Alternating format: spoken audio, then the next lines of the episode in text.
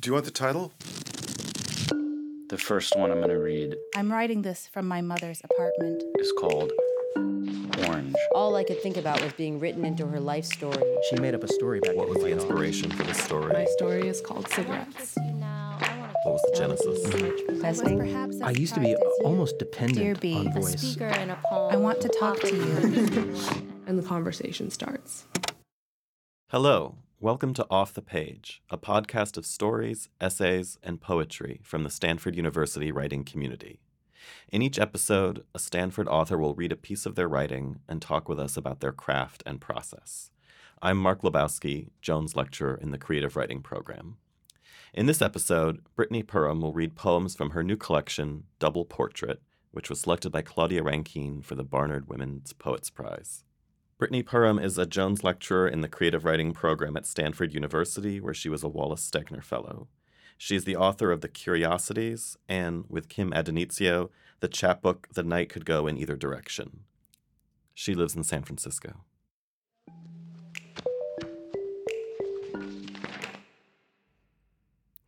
Okay, so I'm reading to you today from a collection called Double Portrait, and every poem in the collection is a double portrait. And I think that's a term that we are familiar with in visual arts. We think about medieval wedding portraits, we think about the wedding portraits that are taken today, we think about um, lots of people's work, maybe David Hockney's double portraits, um, you might think of. But in poetry, I think we don't necessarily think about portraiture in quite the same way. So in this collection, what I was thinking about was the way that um, a speaker in a poem often turns toward an other and addresses that other, and how this is something that's really common in lyric poetry and is, is part of the lyric tradition.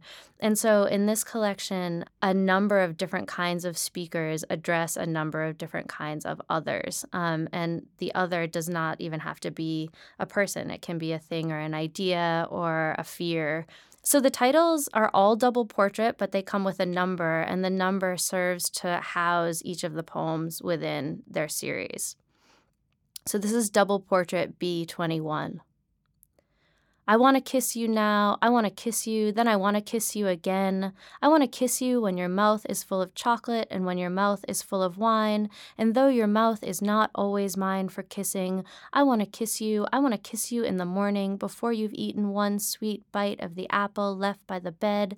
In the French tradition, I want to kiss you when at night you set the apple very red by the bed. I want to kiss you and in bed when you say, This is the French tradition of lovers. I want to kiss you though I'm skeptical.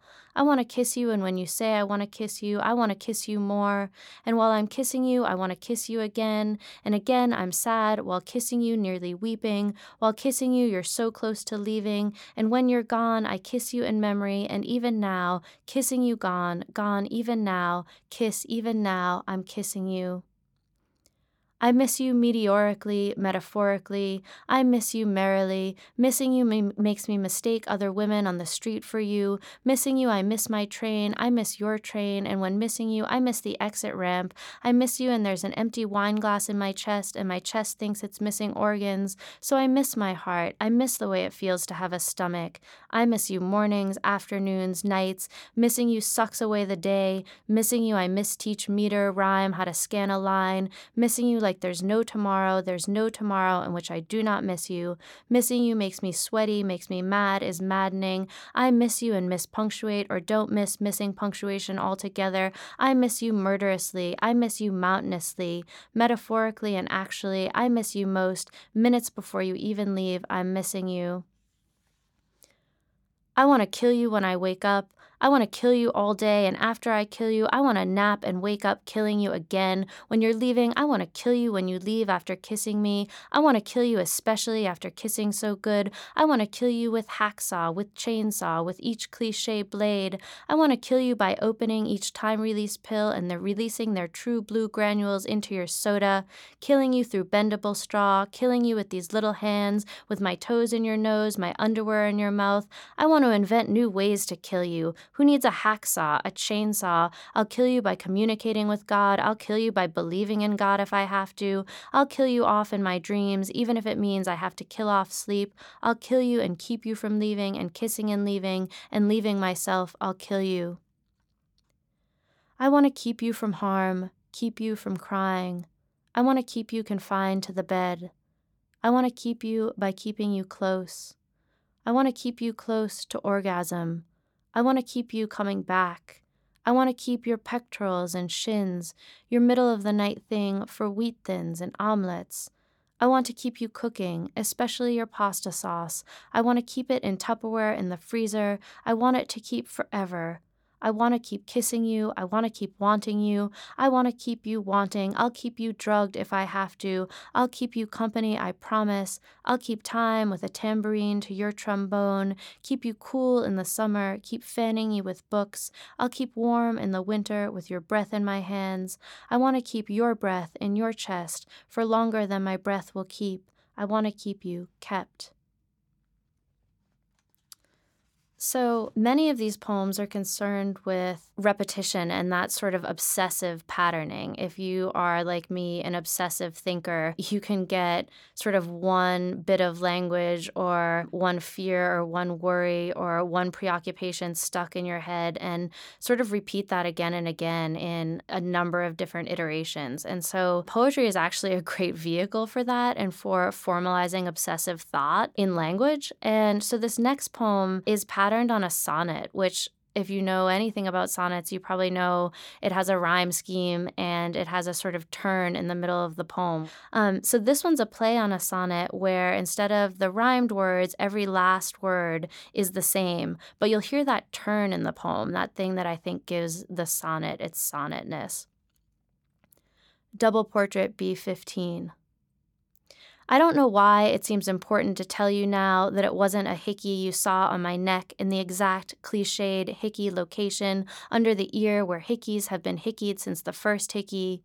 When what you said was, you have a hickey, and what you meant was, from another lover, and you couldn't stand it, not the hickey or the other lover, and yes, it could have been another lover's hickey, but it wasn't in this case, just a hickey looking patch of peeling skin, problematic as a real hickey. I don't know why it seems important to bring up a little thing like a hickey, or why I want to tell you that my last hickey was weeks before on my thigh and from you. Except that I know whatever hickey you're giving your new woman now, you'll get a kick out of knowing this hickey story, our last story. Let's call it the fight of the non hickey hickey that sucked in everything.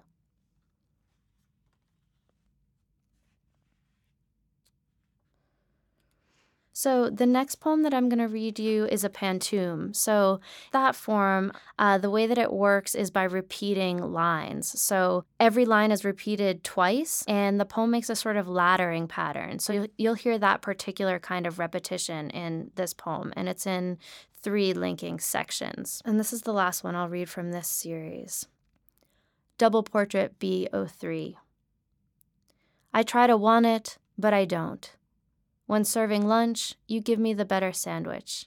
This is something I'll never have to question. We eat in perfect silence. When serving lunch, you give me the better sandwich. You pour the water and the coffee. We eat in perfect silence. We can sit together all afternoon looking at the snow. You pour the water and the coffee. You're deep inside your head. We can sit together all afternoon looking at the snow, not knowing how long ago we came or when we'll go. I am deep inside my head. The house is only borrowed, so it's content, not knowing how long ago we came or when we'll go. Someday I'd like to get inside your head and dig around. The house is only borrowed, so we're content.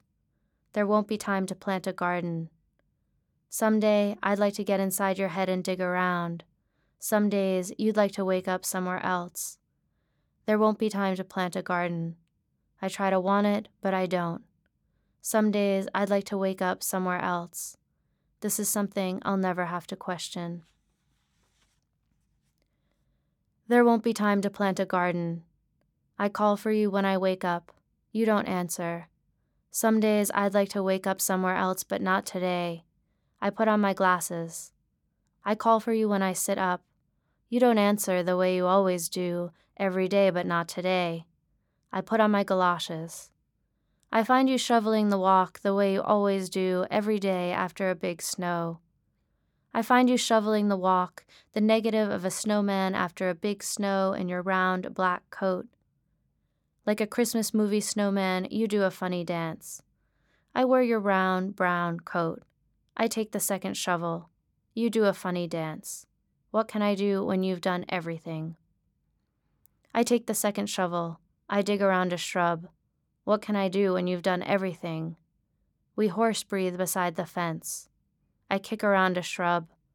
I want you to warm my fingers with your breath. We horse breathe beside the fence. There's nothing left to do. You warm your fingers with your breath. I want to make you sandwiches and coffee. There's nothing left to do. There won't be time to plant a garden. There's nothing left to do. No matter what I'm wanting, and wanting is a tricky thing, I want to sit down to sandwiches and coffee. No matter what I'm wanting, I'm glad to find you somewhere in the house. I want to sit down to sandwiches and coffee. I want the icicles longer on the gutter.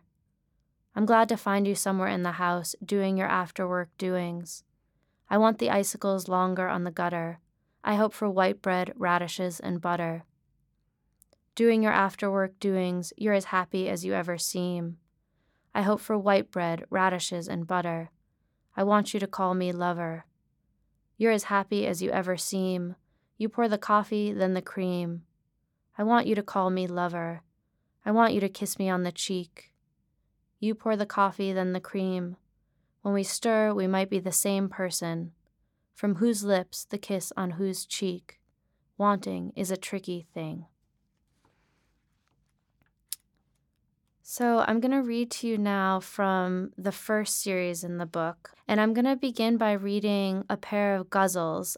In this is a form that originated in Arabic. In classical Persian poetry, there's a repeated word or phrase that appears at the end of each couplet. And the English form of the ghazal is already sort of then a translation of these poems that are still practiced in many languages. Some of the other things to know about a ghazal is that in the English form, there is often the poet's name or signature that happens at the end of the poem, often in the last couplet, and that in ghazals, the tradition is that each couplet stands alone, and in some ways they could be reorganized or reordered in many different configurations. So um, that's the way this repetitive pattern works. And I'll read you two of these. Double portrait F10. Today I am not vomiting blood. Tomorrow I could be vomiting blood. It can happen after a sword fight or a sound night's sleep. You make coffee and boom, you're vomiting blood. You don't need a doctor to tell you it's bad news to be vomiting blood. I've seen all the second to last scenes in which the villain or tragic hero is vomiting blood. It doesn't matter how I feel or felt about someone once he's vomiting blood. This is how I know the villain and the tragic hero are the same man. He's the one vomiting blood.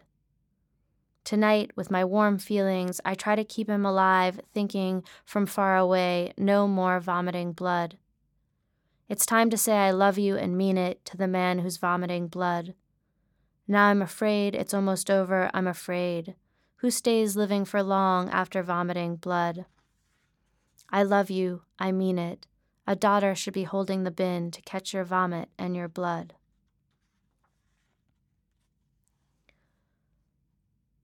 Double Portrait F00. Every year, in various states, I get off the plane and look for my mother. On the other side of the security door, already waiting, is my mother. She's the kind of person who Windexes the table directly after dinner. I'm the kind of person who leaves the dinner plates dirty. I am nothing like my mother. In her house, while I do my very best to be neat, she washes my clothes. In my house, because I can't be very neat for very long, I long for my mother. In her house, so that I will sleep more easily, she makes my bed with her electric blanket. I sleep more easily because somewhere awake in the house is my mother. In my house, in order to sleep more easily, I sing a few lullabies. For this to work, I have to sing with the precise intonation of my mother. She can paint a portrait in oils and fix dinner from a can of mushroom soup. She can fix the dishwasher's plugged drain and go for days without calling her mother. I can stay in bed for days without showering. I wear my bathing suit as underwear. What I cannot do is go for one day without calling my mother. On the phone, I'm likely to be grumpy, argumentative, dull, or silent. She'll often say cheerfully, Life sucks, then you die, take it from your mother. We have this one thing in common. I think about myself almost all the time. She too thinks about me almost all the time. She says, Because I'm your mother. When you have a kid, you'll understand. When are you having a kid? For the reasons above, I think it's better I never be anyone's mother. I know I'd better die before she does, but she says no, she'll never let this happen. I still somehow believe that the greatest power in the universe is my mother.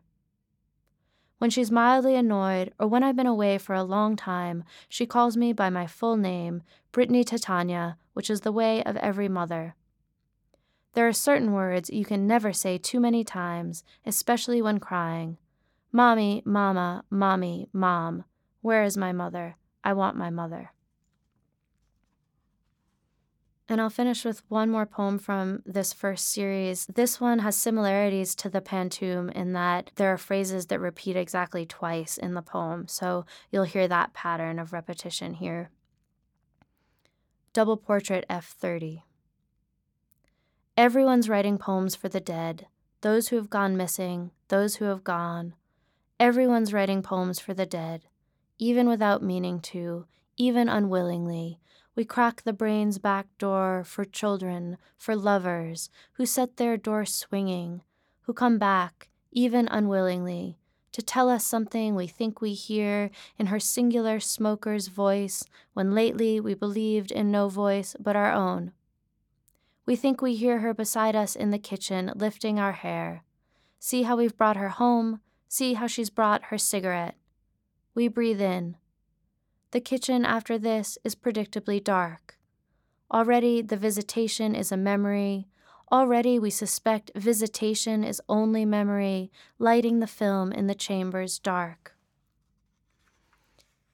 It's certainly a flash in our particular brain that captures our particular other her hippocampal Polaroid exposed, no other way to certainly find her.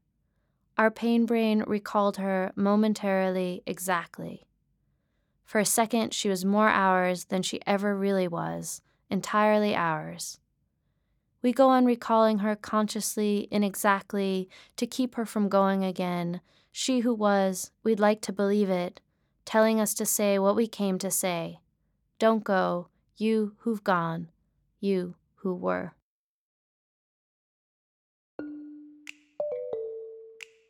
You can find more of Brittany Perham's work at her website, www.brittanyperham.com.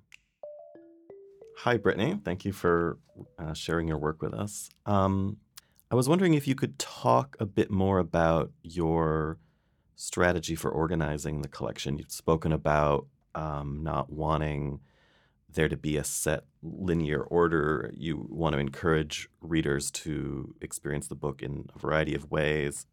And where did that concern or desire um, originate? I think, you know, I'm interested in poetry sequence and series. And often when we have a sequence of poems, we expect that we're going to read them from start to finish and they're going to make a sort of whole that might be um, narrative. It might not be, but in some ways it's going to travel in one direction. And I just didn't see these poems doing that. I was sort of more interested in collection and in the way the poems could. Um, refract and reflect off of each other in different patterns and i started to see that you know in the writing process that all the poems were just called double portrait and then years later after i had sort of written them and could come back to the poems i could see that they were working in series where i could collect them in these like four configurations that would let them speak to each other and make different kinds of wholes than a single poem would make. So that's how I came up with the sort of series idea. And I had always known that the the poems themselves were linked to visual art. And so I was thinking of like, what is, can a poem be like an analog for a painting? Can a poetry book be a kind of analog for what we experience when we see things in a gallery or in a room? So you um, have spoken a lot about working with forms like the ghazal and the pantoum and the sonnet. And as a complete non-poet, I'm curious as to the relationship between like form and content as you're developing a poem. Is it I want to write a sonnet, or is it I have this impulse or material? What form could it could it fit into? I think it can go either way. And I think that, like, ultimately, I would think when the poem is finished, there should be sort of no distinguishing form and content. Like it should be the same thing or two parts of the same thing. Um, but I think as a generative technique, it can go either way. Like one is if you're a person who likes to free write and um, spends a lot of time just collecting words, you can start to see the patterns that emerge there and then see if those patterns align with recognizable patterns that you have stored in your brain or that you've read. But the other way to generate is to generate toward a form and be like, what if I tried a sonnet? What is a sonnet? What's sonnet y about a sonnet, right? Like, what am I interested in that? So, I think for generative practices, the the form can come first or the sort of like generated language can come first. Um, but I think sometimes you just sort of like luck out, and as you're sort of trolling through the language, you're building the form side by side with whatever it is the form is saying. And I think that's why um, the poems in this book are certainly some of them are received forms, forms we've seen. That's because poets are great. There's so many great forms for obsessive thinking and for this kind of patterning. And poets have been concerned with just this way of thinking for so long. So there's already so many things to choose from. But then there are some poems that can't be expressed in that form or those kinds of forms. And so then it becomes a matter of sort of invention. And I think that's actually a harder task. I think it's much easier in some ways to have a kind of like a form is like sort of like you have a house to put the poem in you have something you have a scaffolding you have something to go toward and in a free verse poem or in a poem that has its own kind of repetition or formal elements you have to build that and figure out what that is and that's sometimes a harder thing. And where does a poem typically start for you in a bit of language i think probably. It's a, it's um, a bit of obsession a bit of and it's often a musical obsession like if there's some kind of um, sonic movement in my mind i feel like that's something that i can sort of pick up on and in repeating it in my brain sort of churn something out from that. So it's often a bit of language that starts it um, one line, one half of a line, one sentence, and then something can open from that. I was listening to you read the poem um, that riffs on kiss, miss, kill, mm-hmm. keep, this sort of four faces of love poem. Yeah. And I may have heard you read that before at some point, but I was listening to it now and I was it just struck me how in the third part, it, the which I believe is the kill. It, it sounded as if it, like there was this emotional peak, and then the last section felt almost calm. And I wonder, in terms of sort of generating and conveying emotion in a poem, is that an emotion that you are currently in the grip of? Is it something that you just remember distantly and you can be very analytical about it now? I think it can be either thing. Um, I think with the kiss, kill, miss poem that you're talking about in the four sections, I was interested in sort of making that experience for a reader. Like, what does it feel like to pass through the sort of different phases of different kinds of obsession? And in order to do that, I found exactly the thing that you were saying. Like, where's the high point in the poem or the crescendo in the poem? Where's the quieter motion of the poem? What does that sound like and feel like? And that was very much a matter of crafting toward that because the poem has to sort of be that experience. Like if I told you about that experience, like we're doing now, we're sort of talking through it, but it doesn't convey the experience. So the poem has to figure out how to hold that. And I think, like for that one, I wrote the, I think I wrote the kiss you part first. And then months later, I started. I wrote another part using the form that I had found for the the kiss you part. And so it it didn't all happen because i was experiencing that emotion at the time. In fact i was like experiencing things through time and also just like started to be interested in that formal patterning. And then i realized okay i can make something out of this that hopefully makes that experience feel real at the moment of the poem as though the speaker whether that is me or something that's drawn from me or not me at all as though the speaker is in that moment like how do we make that moment for someone else That's something I feel with a lot of your poems is that they feel like they're being generated in the moment. And I think that has something to do with the way they riff on language and return to certain words over and over again. I wanted to feel that way, I think. Like, I didn't want, I mean, what I didn't want the poems to feel like were sort of like dead or reprocessed information or feeling or um, reprocessed experiences that I was asking a reader to um, either like go through narratives of my life or go through invented narratives that had no sort of heat behind them, but were just like about what happened, right? Like I wasn't interested in that at all. I was only interested in like how do you make an immediate moment in because lyric poetry that's what it does so beautifully it makes the immediate happen on the page. It it instead of moving through time it opens a moment of time and that we can sort of enter and inhabit. And i think that i was interested in making that feel immediate as though someone were just speaking it to you as though you could hear someone's in, internal monologue which i guess is like in some ways feels maybe like an antithesis to the the formal aspect of it or at least the forms that we know like how does that fit in with a sonnet right but i think that actually fits in with a sonnet like in a great way like it can feel so immediate so Yeah, immediacy and this kind of emotional directness that feels weirdly unencumbered by your narrative or by any narrative. It really feels like this voice in the middle of the night, you know, jackhammering or away or something like that.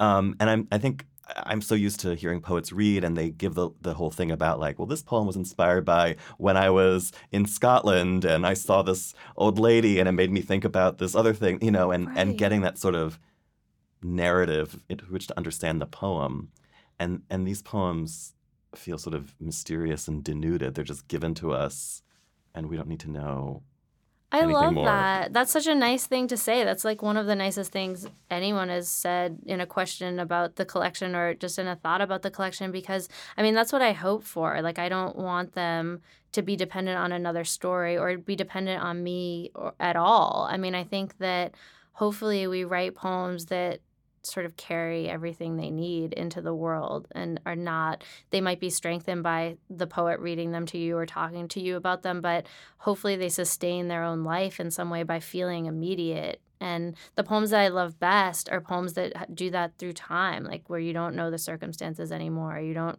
maybe you don't even know anything about the writer anymore right? But like that poem it feels as though someone's talking to you in the moment. I mean i think that's the poetry i love best So that's a natural transition to me asking about poets that have been formative for you, either in your overall body of work or in this book in particular. Yeah, I think for this book in particular, but also overall, and it's just exactly what we were talking about, like Edna St. Vincent Millay's sonnets. And I don't know that she's read that much anymore, but her, she's a master of tone, and her immediacy in the way those sonnets are voiced and come alive for you on the page, um, I think is amazing is like one of the best things in poetry. I love her sonnets so much and that was certainly a big influence for this collection. And and she's someone that I've loved over time. I was also in this collection doing a lot of reading of what artists had to visual artists had to say about their own work and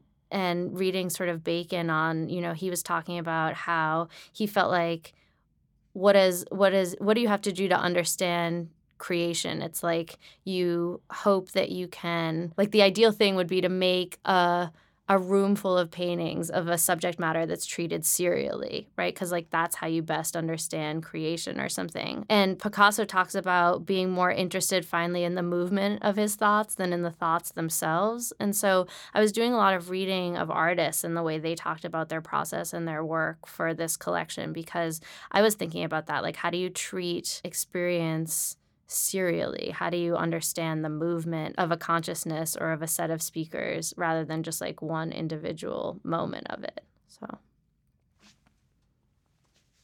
I think the, maybe the last question I wanted to ask is about revision. Um, again, as a as a prose writer, I don't I don't know how one revises poetry. Build this character more. I mean, it's not about that.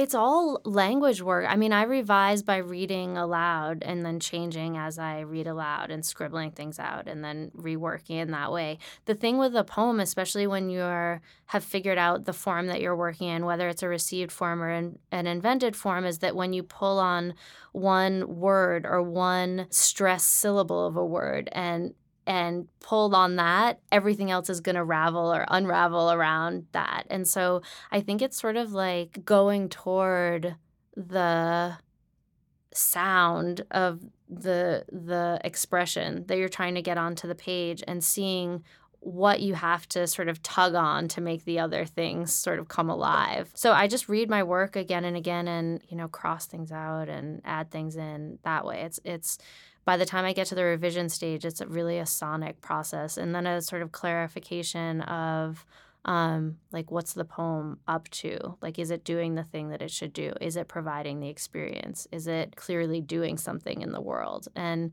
the poems that aren't doing that have to go out of the collection you know have to go away have to go in a drawer.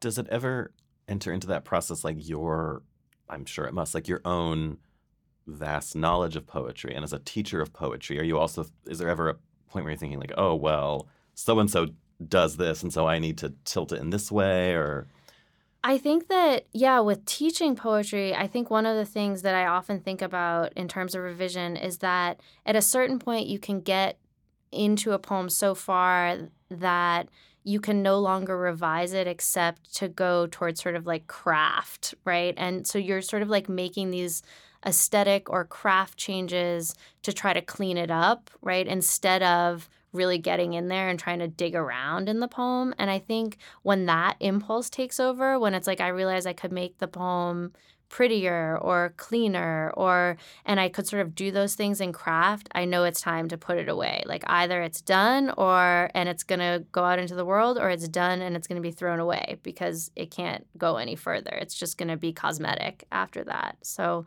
that certainly happens for me. And also I just think like with the question about like what other poets are doing, I just think like let the influences in. You know, if you can hear echoes of people, like there is one poem in here that definitely borrows the rhythmic patterning of Millay's Recuerdo, um, and you can hear it. And I hope you can hear it. If someone knows that poem, like great, you'll hear that like I just stole that patterning, right? And the poem's nothing like it. If you didn't know the poem, her poem, you would never notice it. But if you just like listen to Recuerdo again and again, hopefully you would pick it up in my poem too. And I think that hers is much better, but I'll take what I can get.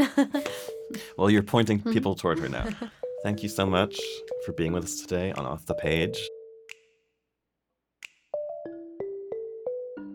This is the first episode in our new series from Off the Page. Off the Page is produced by the Stanford Storytelling Project and the Creative Writing Program. Off the Page is produced by Jackson Roach, Megan Kalfas, Alec Glassford, Aparna Verma, Sienna White, Aaron Wu, Adesua Agbonile, and Kathy Wong. Thanks also to Jonah Willihnganz. Thanks to Ivan Bolin, Christina Ablatza, and Osei Jackson at the Creative Writing Program. For their generous support to the Stanford Storytelling Project, we'd like to thank the Vice Provost for Undergraduate Education, Stanford Arts, and Bruce Braden. Our theme music is by Breakmaster Cylinder. For more Stanford writing, author events, and workshops, visit creativewriting.stanford.edu and storytelling.stanford.edu. I'm Mark Lebowski. Thanks for listening.